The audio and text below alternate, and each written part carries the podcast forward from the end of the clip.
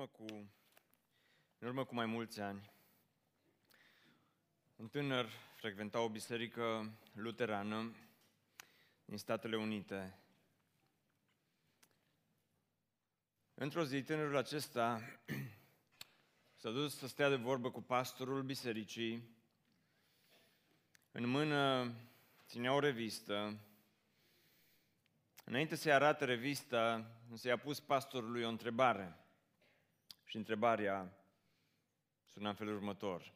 Auzi, pastore, dacă ridic un deget, știe Dumnezeu care este degetul pe care doresc să-l ridic. Știe Dumnezeu care deget vreau să-l ridic. Pastorul, fiind pastor, s-a uitat la tânărul acesta și i-a spus, da, zice, Dumnezeu știe care deget urmează să-l ridici. Apoi tânărul acesta a continuat și a spus, auzi, pastore, dacă Dumnezeu știe asta, am aici o revistă, este revista Life, era ediția din uh, iulie anul 1968, uh, dacă nu mă înșel. Și pe coperta acestei reviste erau doi copii subnutriți din Africa. Și tânărul acesta s-a uitat la pastor și a zis, pastore, dacă Dumnezeu știe care este degetul pe care urmează să-l ridic, știe Dumnezeu ce se întâmplă cu copiii aceștia înfometați din Africa. Pastorul s-a uitat la el și a răspuns sec. Chiar dacă tu nu înțelegi, Dumnezeu știe și asta. Tânărul acela a ieșit din biserică frustrat, a ieșit din biserică și a ieșit pentru totdeauna din biserică și nu s-a mai întors niciodată din acea zi. Numele acestui tânăr este Steve Jobs, fondatorul companiei Apple. Pentru toată viața lui a rămas în necredință, pentru că la un moment dat, într-un moment de îndoială, răspunsul pe care l-a primit a fost unul sec.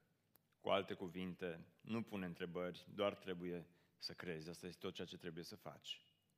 A rămas în necredință pentru tot restul vieții lui, înspre, la un moment dat, pe parcursul vieții lui, a, a a început să frecventeze întâlnirile sectei Zen, o secta budismului, și a rămas budist până la moarte.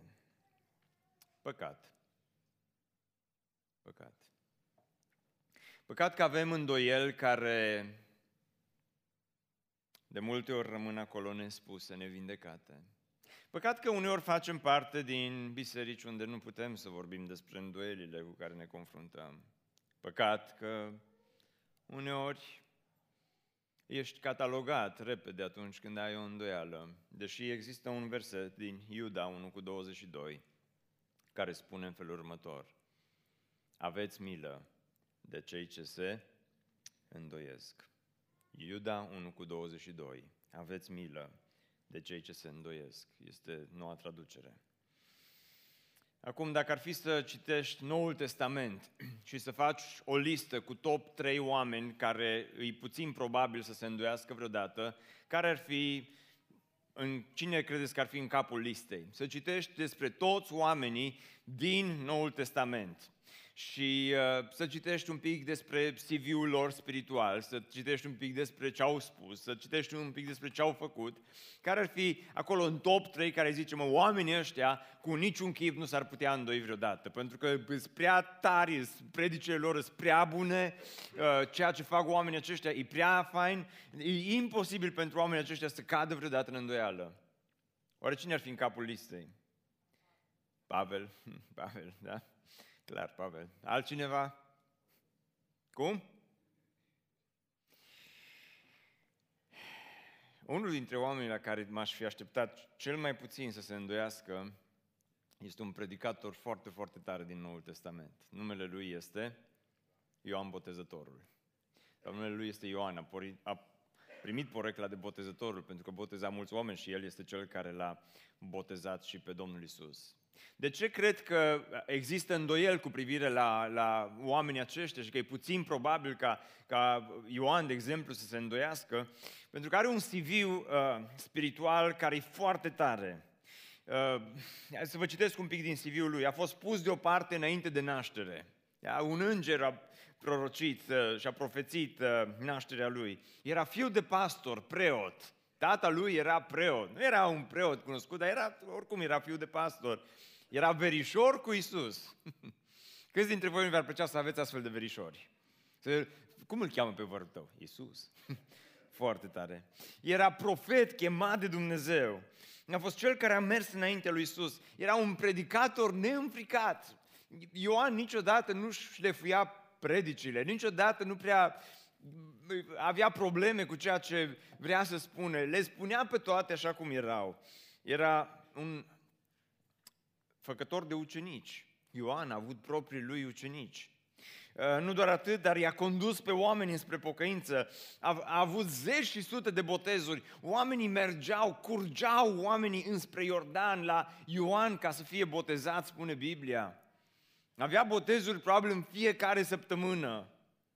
Își numea candidații la botez pui de năpârci. Și cu toate astea, oamenii continuau să meargă și nu erau ofensați că Ioan era predicatorul cu hashtag șerpi. Pui de năpârci. A fost botezătorul lui Mesia. Ioan botezătorul. Dar nu doar atât, dar omul acesta a scris citate celebre care au rămas în istorie de-a lungul timpului. A, a, a spus câteva lucruri fantastice, uh, vă citesc câteva dintre ele. În ziua următoare, Ioan l-a văzut pe Iisus venind la el și a zis, Iată mielul lui Dumnezeu care ridică păcatul lumii. Semnat Ioan. E fain ceea ce a spus Ioan despre Isus. E foarte fain, e foarte tare. Nu doar atât, la un moment dat a existat o dispută între ucenicii lui Isus și ucenicii lui Ioan. Ucenicii lui Ioan au venit și au spus și Isus botează și îți fură meseria și cred că vrea să te înlocuiască. La care răspunsul lui Ioan despre Isus a fost acesta. El trebuie să crească, iar eu să mă micșorez. Foarte tare, foarte tare. Asta e un citat bun pentru fiecare pastor care vrea să iasă la pensie. Uh, apoi am mai spus încă o chestie foarte, foarte tare. Un, un, nici nu să-ți vină să crezi că îi spus de Ioan Botezătorul și nu de celălalt Ioan care a scris cartea Ioan, sunt mulți Ioan, să nu confundăm. Cel ce crede în Fiul are viața veșnică, dar cel ce nu ascultă de Fiul nu va vedea viața, ci mânia lui Dumnezeu rămâne peste el. Ce ușor ar fi să-l confunzi acest citat și să-i spui, acest citat este din un Ioan de la celălalt Ioan. Nu, acest citat este de la acest Ioan, botezătorul. Citate celebre, predici celebre. A, a, avea multe view-uri, erau oameni mulți care mergeau la el.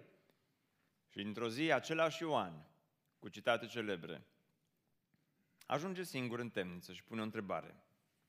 Și întrebarea pe care Ioan o pune despre cel care a spus că este Fiul lui Dumnezeu este aceasta. Tu ești acela care are să vină. Sau să așteptăm pe altul. Îndoială. Cum să mergi de la, iată mielul, cum să mergi de la cine crede în Fiul la tu ești acela sau ne-am înșelat? Se merită? Este adevărat? Sunt întrebările îndoielii. Până când? Întrebări ale îndoielii. Acesta este Ioan Botezătorul, dar haideți să ne ridicăm să citim despre el. Vreau să deschideți Bibliile în Evanghelia după Luca, la capitolul 7. Ar fi interesant să citim Evanghelia după Luca, capitolul 7. Să citim toată întâmplarea aceasta, versetul 18. Ioan este în temniță, ajunge în temniță, să vă povestesc imediat cum a ajuns el în temniță, dar spune că ucenicii lui Ioan, versetul 18, au dat de știre învățătorului lor despre toate aceste lucruri. Ioan a chemat pe doi din ucenicii săi și i-a trimis la Isus să-l întrebe, tu ești acela care are să vină sau să așteptăm pe altul? Aceștia când s-au înfățișat înaintea lui Ioan, i-au zis, Ioan Botezătorul ne-a trimis la tine ca să te întrebăm, tu ești acela care răspunde sau să așteptăm pe altul?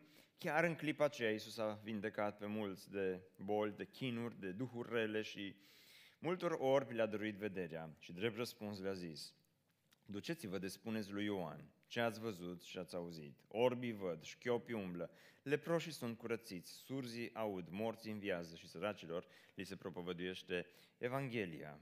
Ferice de acela pentru care nu voi fi un prilej de poticnire. Și toată biserica să spună Amin. Doamne, am vrea să ne ajut în dimineața aceasta să ne uităm dincolo de îndoielile noastre, pentru că, Doamne, dincolo de îndoielile noastre este Hristos Domnul, dincolo de îndoielile noastre este unul care e puternic, este unul care vindecă, este unul care ascultă, este unul care are toată puterea sus în cer și jos pe pământ. Doamne, dincolo de îndoielile noastre este Cel care a fost mort, dar a înviat. Slavă ție, Doamne, pentru că n-ai rămas în mormânt. Slavă ție că astăzi ai puterea să vii aici în mijlocul nostru, să poți să vindeci orice îndoială, să poți, Doamne, să te atingi de orice inimă, de orice suflet. Doamne, poate că sunt aici pocăiți care nu mai cred. Doamne, te rog, dă credință din nou. Poate că sunt în locul acesta, Doamne, oameni care pur și simplu nu mai găsesc puterea în ei să se ridice și poate unii au abandonat biserica, poate sunt membrii BBSO, Doamne, care în dimineața aceasta stau acasă și nici măcar nu le pasă sau nu vor să știe despre cine ești, ce ai făcut. Și, și Doamne, astăzi te rog să te atingi de ei. Și pe noi ajută-ne, cum a zis Iuda, să avem milă de cei ce se îndoiesc. Amin. Amin. Vreau să ocupați locurile. Nu există un exemplu mai bun decât acesta de cineva care, are, care să aibă milă de altcineva care se îndoiește. Pentru că Ioan ajunge de la Iordan, ajunge în închisoarea lui Rod. Cum a ajuns acolo, vă povestesc numai un pic, un pic de istorie. Puteți să mă suportați în dimineața asta la primul program cu un pic numai de, de istorie, că e, e fain să înțelegi contextul. Când s-a născut Isus uh, în uh, Galileea și, uh, de fapt, în Palestina, domnea Irod cel Mare, un împărat foarte, foarte rău. Un împărat care și-a ucis soția, și-a ucis trei copii, și-a ucis inclusiv soacra, pentru că își simțea tronul amenințat. Un împărat care a fost atât de crud încât atunci când Isus s-a născut a pus să fie uciși toți copiii de la 2 ani în jos, pentru ca nu cumva cineva să ia tronul, deși era înaintat în vârstă și era puțin probabil ca cineva, uh, un bebeluș sau un, cineva de până la 2 ani să mai apuce să îi uh, ia tronul lui Irod. Un om atât de crud încât știa că nimeni nu-l va plânge la mormântare, ci știa că o să fie un fel de 25 decembrie 1989 când va muri el și lumea va ieși pe străzi și e, ce bine că a murit, ce bine că nu mai e, ce bine că a crăpat în două. Și uh, așa că înainte să moară, o uh, arestat preoți intelectuali care uh, erau în Palestina și în special în zona aceasta Galilei și uh, în Ierusalim și i-a pus pe toți într-o închisoare și i-a zis, știu că la moartea mea nu o să mă plângă nimeni, dar vreau să existe bocet la moartea mea, de aceea în ziua în care eu voi muri, aș vrea să îi omorâți pe toți aceștia, pentru că și dacă nu mă vor plânge pe mine, vreau ca oamenii să plângă pentru cineva sau pentru ceva. Uh, când în ziua în care el a murit, uh, bineînțeles că toți ăștia au fost eliberați și oamenii au ieșit pe străzi și a fost o mare sărbătoare în uh, întreg Israelul când Irod cel Mare a murit. Dar înainte să moară, el și-a împărțit împărăția în trei și uh, i-a pus pe trei dintre fiii lui, pe care îi chem, pe toți îi chemau Irod, uh, să domnească. Unul dintre aceștia a fost Irod Antipa, care era domnitor peste uh, Galileea. Uh, dar Irod Antipa avea un alt frate pe care îl chema Irod Filip și Irod Filip, el nu era împărat peste nimic, dar omul acesta, dacă tot nu împărățea, au zis, mă, ce aș putea face? Aș putea să mă însor. Așa că o ieșit cu cineva uh, în oraș, uh, i-a spus că îi place de ea, o încercat în căsătorie, asta au spus da și s-au căsătorit. O singură problemă, fata cu care s-a căsătorit, Irod Filip, era de fapt nepoata lui, o chema Irodiada. Dar omul nu a avut nicio problemă, s-a căsătorit și ar fi... Uh, te aștepta ca să po- continue povestea, să spună că au trăit fericiți până la adânci bătrânesc. Dar n-a fost așa pentru că, într-o zi, Irod Filip, împreună cu soția lui, slash nepoată, i-a făcut o vizită lui Irod Antipa. Și Irod Antipa a devenit gelos pe fratele lui Irod Filip, a zis, mă, cum să căsătorit ăsta cu nepoata noastră și nu m-am căsătorit eu cu ea? Așa că s-au băgat între ăștia și uh, până la urmă au făcut bai și probleme între ei uh, și au cerut la Irodiada să îl lase pe frate său, pe Irod Filip, ce ăsta e vai și amar de capul lui, bani nu are, de domnii nu domnește pe nicăieri, eu sunt domn aici peste și domnesc peste uh, întreaga regiune a Galilei, așa că ce-ar fi, lasă-l în pace, hai zice și uh, căsătorește-te cu mine, divorțează de el și căsătorește-te cu mine. Și Irodiada, asta probabil că era frumoasă, dar minte multă nu prea avea. Uh, și uh, o zis, bă, e mai... Ăsta, Antipa, e mai cool decât Filip, așa că o să mă căsătoresc cu Antipa. Și eu spus la Filip, îmi pare rău, tu nu domnești peste nimic, vreau să mă căsătoresc cu frate tău. Și s-au căsătorit cu uh, Irod uh, Antipa. Acum, toate par a fi așa o telenovelă până aici, exista o singură problemă. În vremea aceea s-a ridicat un predicator, un pastor, unul care boteza și unul pe care le spunea pe toate așa cum erau și omul acesta din când în când mai includea în predici ilustrații din viața de zi cu zi. Și când predica el despre pocăință, despre mânia lui Dumnezeu, despre păcat, din când în când își mai amintea de Irod Antipa, că e căsătorit cu nepoată sa, slash cu uh, nevasta fratelui său și în predici mai includea câte un mesaj din ăsta. Și tu, Irod Antipa, ești un mare, așa? Pentru că n-ar fi trebuit să te căsătorești cu nevasta fratelui tău. Și credeți că îi plăcea lui uh, Irod predica? Lui Antipa. Credeți voi că nu-i plăcea lui Irod, îi plăcea. Numai partea asta din predică nu-i plăcea, dar toate celelalte îi plăceau și îi spune că le ascultau cu drag. Dar exista totuși o persoană care nu putea să-l sufere pe uh, Ioan Botezătorul. Numele ei este Irodiada, o scorpie, am putea spune, pe bune. Pentru că, asta ca să rămâneți cu mine în partea aceasta de istorie, imediat trecem la lucruri practice. Dar uh, Irodiada a zis, hmm, uh, hai să vă citesc mai bine versetele ca să înțelegeți. Ați înțeles până aici despre ce e vorba? Bun, hai să citim, uite, căci Irod însuși, spune Marcu 6 17, după ce a trimis să pună mâna pe Ioan, s-a legat, l-a legat în închisoare din cauza Irodiadei, care era o scorpie, soția lui Filip, fratele său, deoarece Irod se căsătorise cu ea. Iar Ioan îi zicea lui Irod, de ce v-am spus mai înainte, în predică. Nu ți este permis să o ai pe soția fratelui tău. Irodiada îl dușmănea pe Ioan, pentru că era o și voia să-l omoare, dar nu putea pentru că Irod se temea de Ioan știindu-l un bărbat drept și sfânt și îl proteja. Când îl asculta Irod pe Ioan, stătea mult pe gânduri, totuși îl asculta cu plăcere. Lui Irod îi plăcea de Ioan. Doar că, așa bărbații câteodată duși de acasă, eu spus la Irodiada, zice, auzi, draga mea, astăzi vreau să-ți împlinesc orice dorință, era o mare sărbătoare, și zice, spune orice dorință și eu jur că ți-o voi împlini. La care Irodiada se consultă cu mama și îi dă telefon, alo mama, soțul a zis că pot să cer orice, chiar și un Lamborghini, pentru că m-am împlinit dorința, ce zici, ce ar trebui să-i cer? Și mama i-a spus Irodiadei, du-te la soțul tău, Irodantipa, și spune că vrei capul lui Ioan Botezătorul să ți-l aducă pe tavă. La care Irod Antipa, când a auzit cererea, s-a întristat mult, spune Biblia, dar nu avea ce să facă, pentru că a jurat. Așa că l-a luat pe Ioan, l-a pus în închisoare, le-a ținut acolo câtva, Ioan știa de ce este în închisoare și în contextul acesta se întâmplă și apare întrebarea, tu ești acela sau să așteptăm pe altul? Tu ești acela. Ce întrebare, ce întrebare directă. Acum vreau să vă spun, înainte să mergem mai departe, fac o mică paranteză aici. Este diferență între îndoială și necredință. Care este diferența? Mă bucur că m-ați întrebat. Necredința este o hotărâre fermă de a sta împotriva adevărului. Îndoiala este o încercare de a găsi cu certitudine adevărul. Și ceea ce se întâmplă în textul acesta cu Ioan nu este necredință, ci este îndoială. Pentru că există diferență între un necredincios și între un îndoielnic. Necredinciosul este împotrivitor, îndoielnicul este căutător. Cum este întrebarea lui Ioan Botezătorul? Împotrivitoare sau căutătoare? Cum vi se pare? Tu ești acela sau să așteptăm pe altul? E așa, la limită un pic, nu?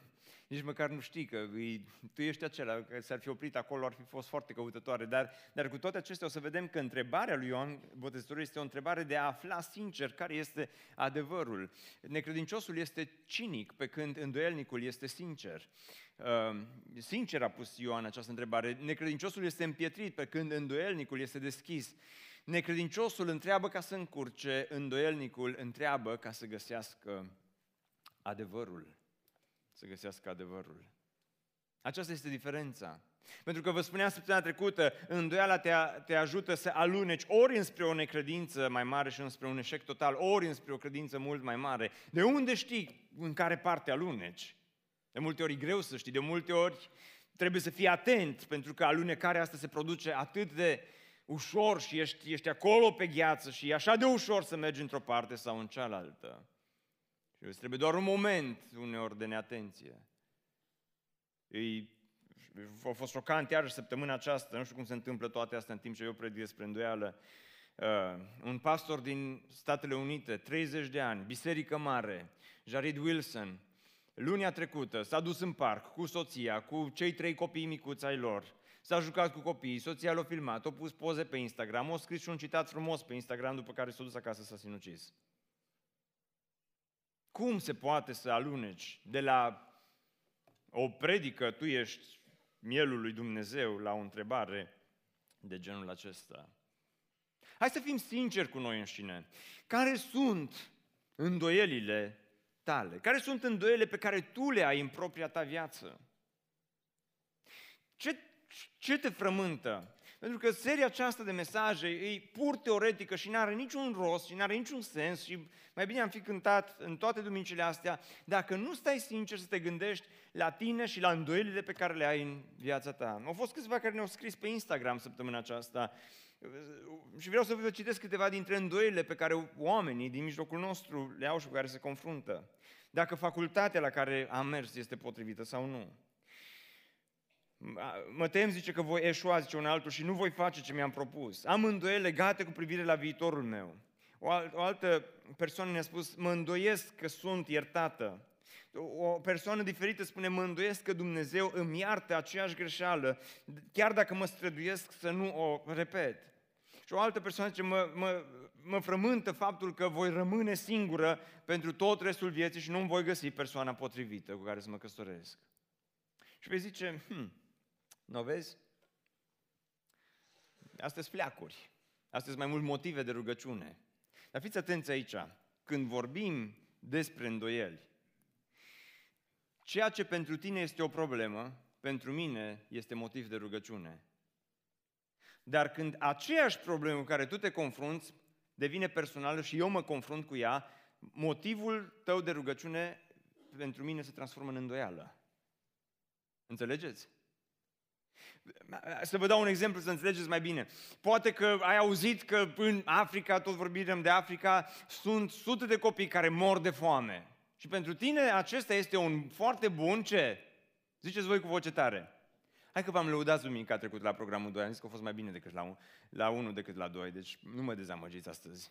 Deci să, să ai 200 de copii flămânzi în Africa este ce? Un un motiv foarte bun de rugăciune. Dar dacă tu rămâi șomer, dacă tu rămâi fără bani, dacă tu nu mai poți să îți cumperi ceea ce vrei, dintr-o dată ă, a nu avea mâncare nu mai este doar un motiv de rugăciune, ci pentru tine asta ajunge să fie un motiv de îndoială. Îndoială.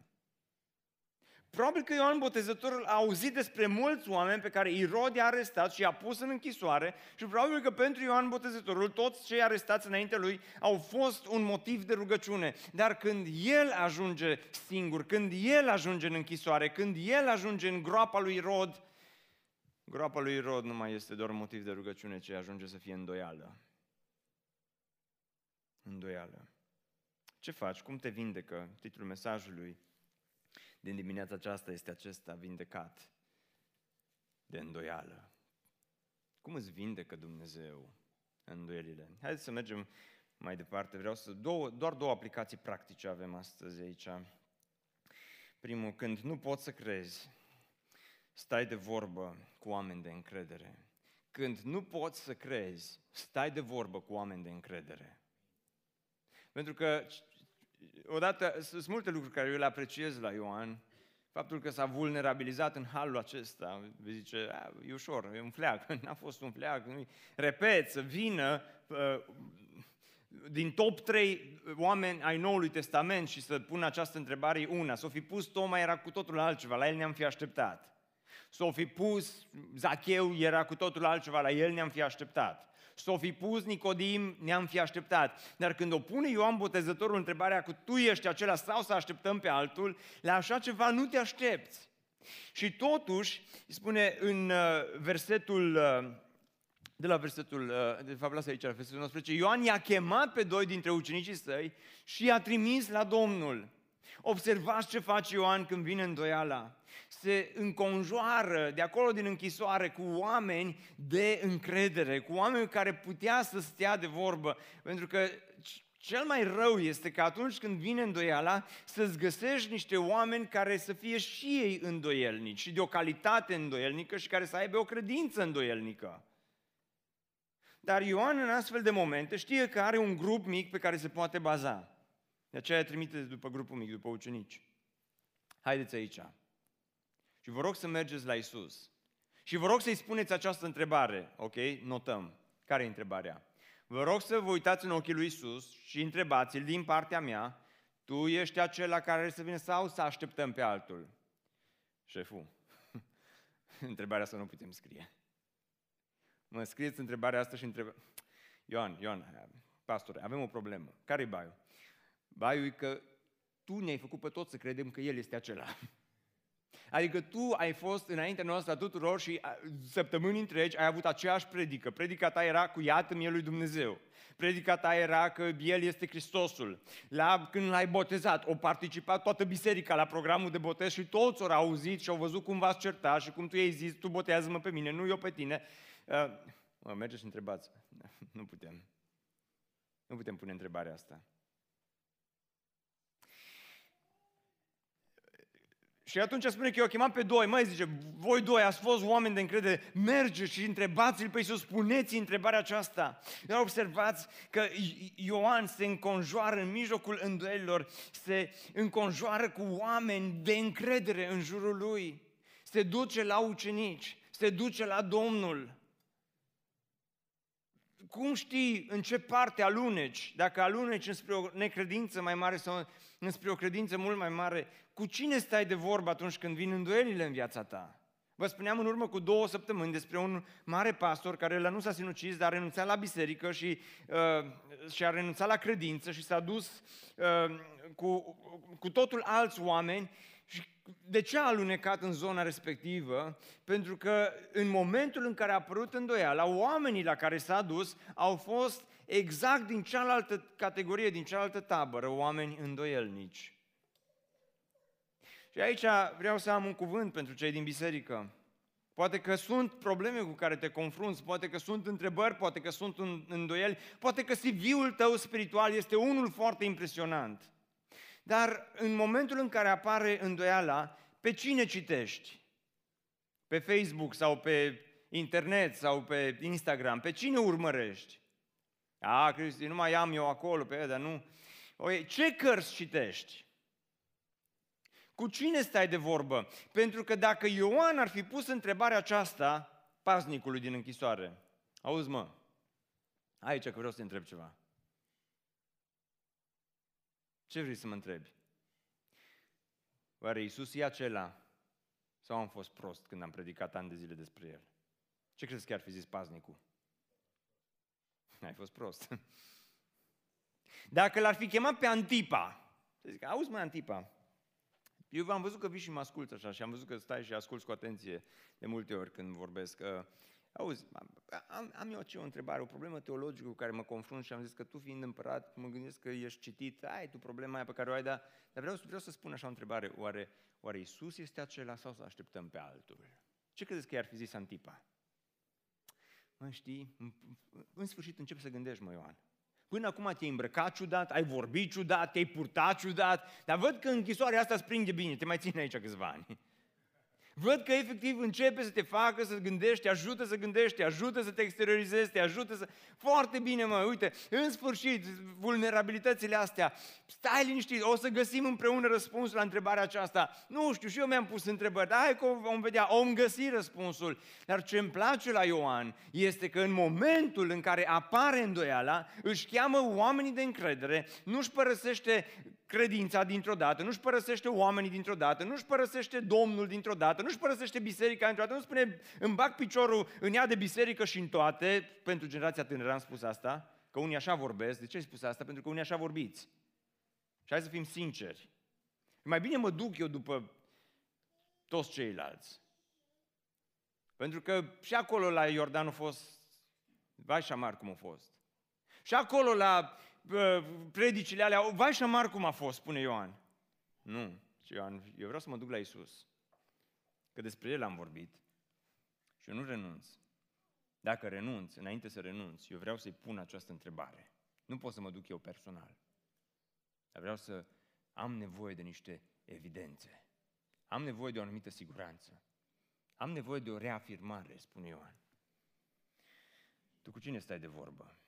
Pentru că între voi așa de ușor îți găsești pe oricine altcineva și după aia vii și înjuri biserica și îl înjuri pe Dumnezeu și înjuri tot ce s-a întâmplat aici și credința și toate lucrurile și te duci, te duci în afară, scârbit de Dumnezeu, scârbit de biserică, scârbit de credință, scârbit de toate. Pentru că ai stat de vorbă cu oameni care erau și ei de o calitate îndoielnică. Ultimul lucru care vreau să-ți spun astăzi este acesta. Chiar dacă Isus nu-ți schimbă circumstanțele, El îți vindecă îndoielile. Pentru că, cred că am pus aici un verset înainte de asta, așa o mică paranteză. Iuda, de exemplu, când a avut îndoieli, Spune atunci, Satan a intrat în Iuda, numit Iscarioteanul, care era din numărul celor 12. Acesta s-a dus la conducătorii preoților și la comandanții gărzii templului și au discutat despre cum să-l dea pe Iisus pe mâna lor. Vedeți diferența între unul și altul. Ioan se duce, să de vorbă cu ucenicii. Iuda, dacă ar fi stat de vorbă cu ucenicii, ce crezi că s-ar fi întâmplat cu Iuda? Era mai, ușor, mai greu sau... Dacă Iisus, Iuda s-ar fi dus la Iisus să-i spună, auzi Iisuse, am o problemă. Care e problema ta, Iuda? Îmi vine să te vând. nu te mai supăr, sufăr, nu te mai supăr. Așa, așa simt că îmi vine efectiv să te dau pe mâna lui ăștia. Îi, îi aș cu telefonul în mână, gata, gata să-i sun. Ce crezi că ar fi zis Isus lui Iuda? Hai să vedem ce a spus lui Ioan. Pentru că atunci când ai îndoieli, dacă Isus nu schimbă circumstanțele, El îți vindecă îndoielile. Pentru că oamenii aceștia, spune Biblia, că se duc la Isus, se-au dus, spune aici în uh, Luca, în capitolul 7, în versetul 20, uh, spune, aceștia când s-au înfățișat înaintea lui, Is- lui Isus, i-au zis, Ioan Botezătorul ne-a trimis la tine să te întrebăm. Observați cum se scuză. Pentru că le-a fost greu. Eu cred că asta au scris acolo. Ioan ne-a trimis. Auziți, noi suntem ucenicii lui Ioan, este adevărat. În mod normal, noi n-am fi venit la tine să spunem astfel de întrebări, dar Ioan ne-a trimis. Din cauza lui am venit, el a insistat, noi am zis că probabil nu e o întrebare bună, trece printr-o perioadă mai grea, uh, am încercat noi să-l consiliem, nu prea am reușit, de, de aceea te rugăm frumos să ne ierți că spunem această întrebare, dar vărul tău, Ioan, ne zis să te întrebăm, tu ești acela care are să vină sau să așteptăm pe altul? Și Isus s-a uitat la oamenii aceștia și le-a zis, incredibil. Ioan a pus astfel de întrebări. Dar ce-i baiul cu el? Dar oare ce-o păți? Oare ce s-a, oare ce s-a întâmplat? Dar Isus spune Iuda 1 cu 22, aveți, spuneți voi cu, toți, cu, cu voce tare, aveți ce? Milă. N-ați spus cu toții versetul acesta, de aceea ajutați-mă să spunem cu toții versetul acesta cu voce tare. Aveți milă de cei ce se îndoiesc. Oare de unde fi știut Iuda? Și Iuda ăla, nu Iuda care s-a spânzurat, că uh, e altul. De oare de unde o fi știut Iuda că trebuie să avem milă de cei ce se îndoiesc? Oare o fi văzut conversația aceasta dintre Isus și ucenicii lui Ioan? Pentru că Ioan, ucenicii, parcă îi văd, erau transpirați, erau cu mâinile tremurânde, erau... Uh, Iisus, hai un pic la o parte. Iisus zice, la, spuneți aici, hai că asta e o chestie mai privată un pic. Nu, spuneți cu voce tare, dar nu vrem să ne mai audă ceilalți. Nu-i bai dacă vă spuneți numai, spuneți cu curaj, care vine întrebarea? Și Iisus, când aude această întrebare, nu este uimit, nu este surprins, nu aruncă cu pietre în Ioan, ci spune, chiar în clipa aceea, Iisus a vindecat pe mulți de boale și chinuri, de duhuri rele și mulți, multor orbi le-a dăruit vederea. Și drept răspuns, Iisus le-a zis, duceți-vă de spuneți lui Ioan ce ați văzut. Iisus se uită la ucenici și spune, auziți, mergeți și spuneți lui Ioan ce ați uh, auzit și ce ați văzut. Da, Doamne, dar uh, întrebarea e, tu ești acela? Uh, merge și spuneți lui Ioan că orbii văd. Da, dar el te-a întrebat dacă tu ești acela. Merge și spuneți lui Ioan că șchiopii umblă. Știu, dar întrebarea care ne-a spus și ne-a rugat specific Ioan să venim și să-ți o punem este dacă tu ești acela. Merge și spuneți lui Ioan că leproșii sunt curățiți, surzii aud, morții înviază, săracilor se propovăduiește Evanghelia. Întrebarea mea este aceasta, răspunde Iisus la întrebarea lui Ioan sau nu?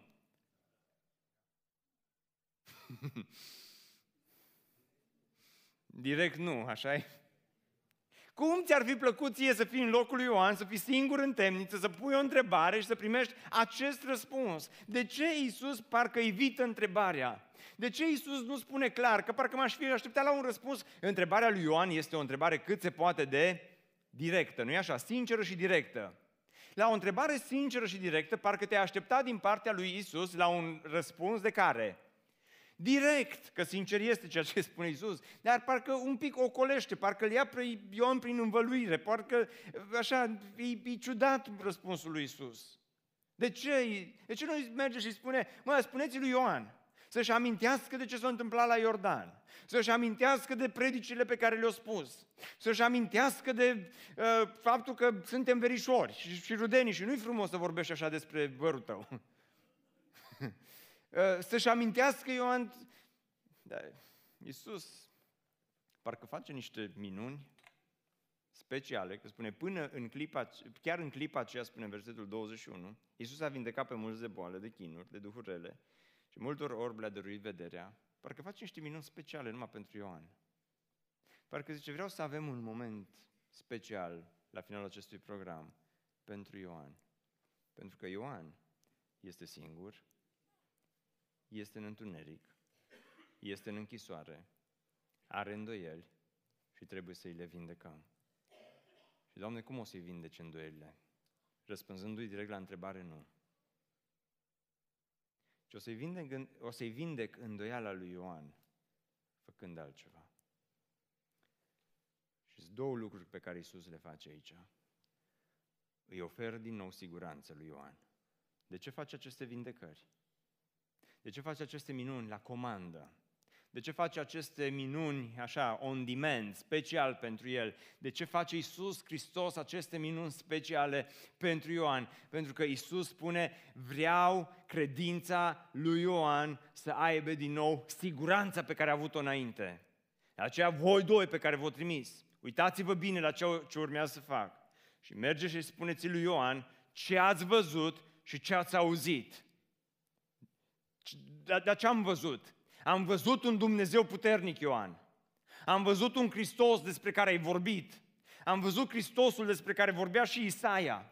Am văzut Hristosul care are puterea să deschidă ochii orbilor, să învieze oameni dintre cei morți. Am văzut un Hristos pe care nu l-am mai văzut până acum. Am, am văzut un Hristos care s-ar putea să nu schimbe circumstanțele, dar să știi că Isus are aceeași putere în mijlocul circumstanțelor tale nasoale. De aceea de acolo, din, din mijlocul gropii, să nu cumva să părăsești credința. Să nu-ți părăsești biserica atunci când ești în groapă, Ioan.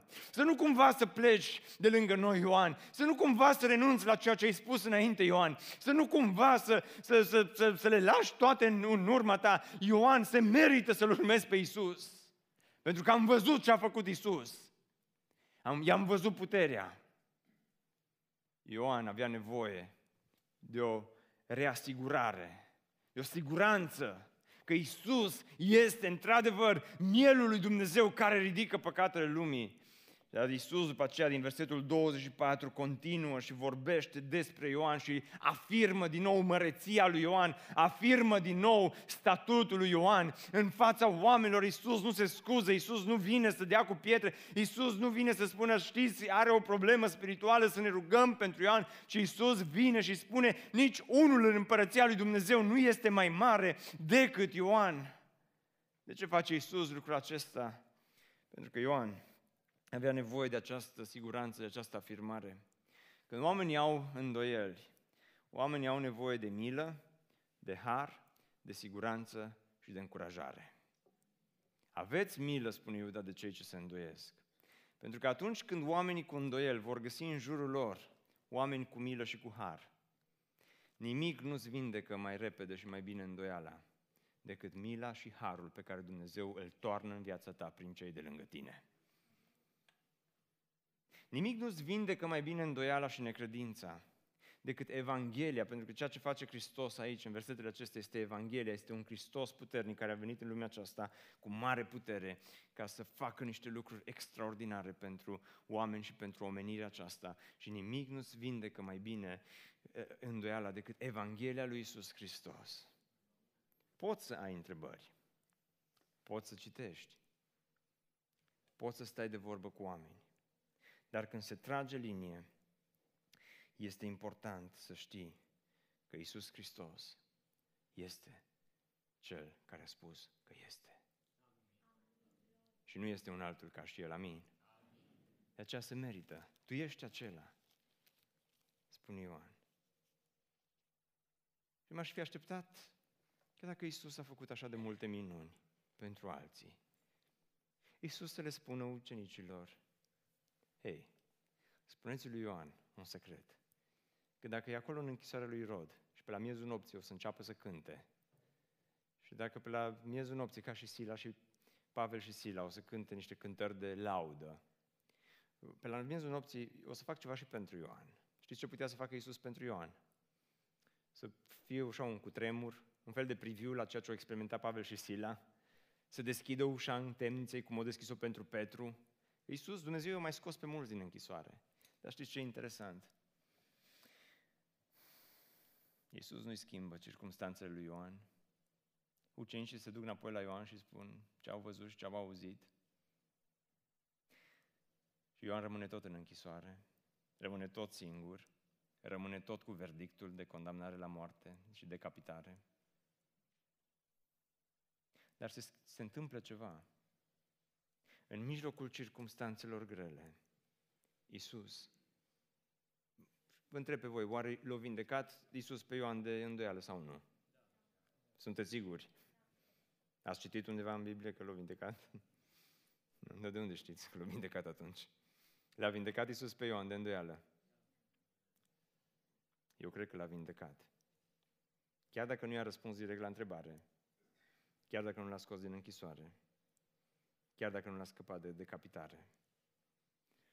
Pentru că pentru Dumnezeu nu sunt atât de importante circumstanțele noastre și nu sunt atât de importante problemele noastre, cât cel mai important pentru Dumnezeu este credința noastră. Credința noastră să rămână cu El până la final.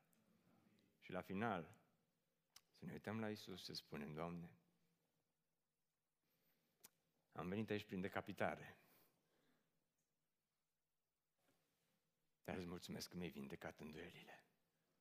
Pentru că în Matei 14 cu 12 ne spune spre sfârșitul lui Ioan. Îi spune în versetul 12 că ucenicii lui Ioan au venit, i-au luat trupul, i-au luat trupul și l-au îngropat.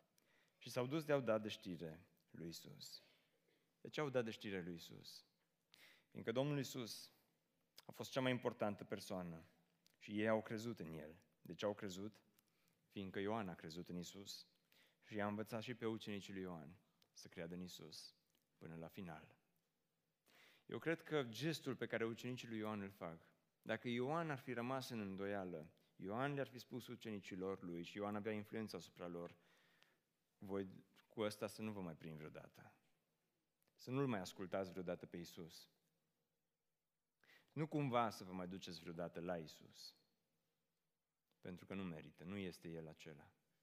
Dar după ce s-au dus ucenicii Și nu știu cum au vorbit cu el, poate că printre gratii și-au băgat capul acolo în temniță și uh, i-au spus, uh, auzi, uh, Ioan, hai să zicem ce am văzut și ce am auzit.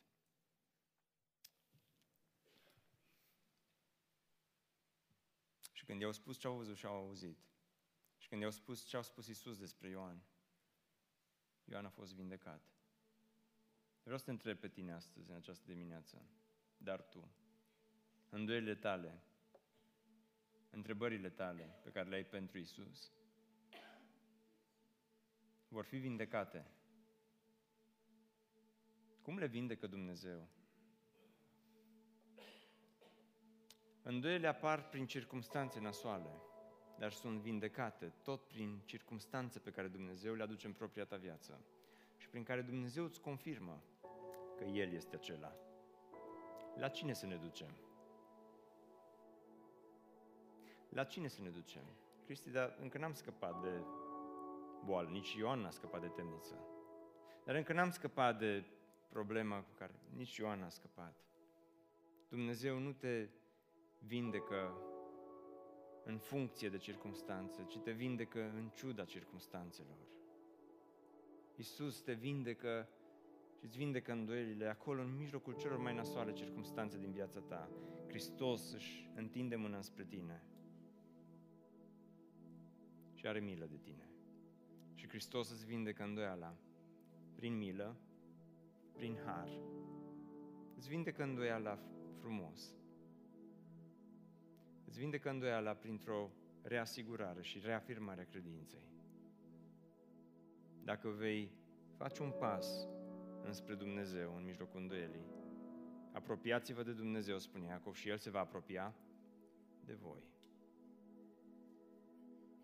Se va apropia de voi. Cum s-a apropiat de Ioan, așa se va apropia Dumnezeu și de tine.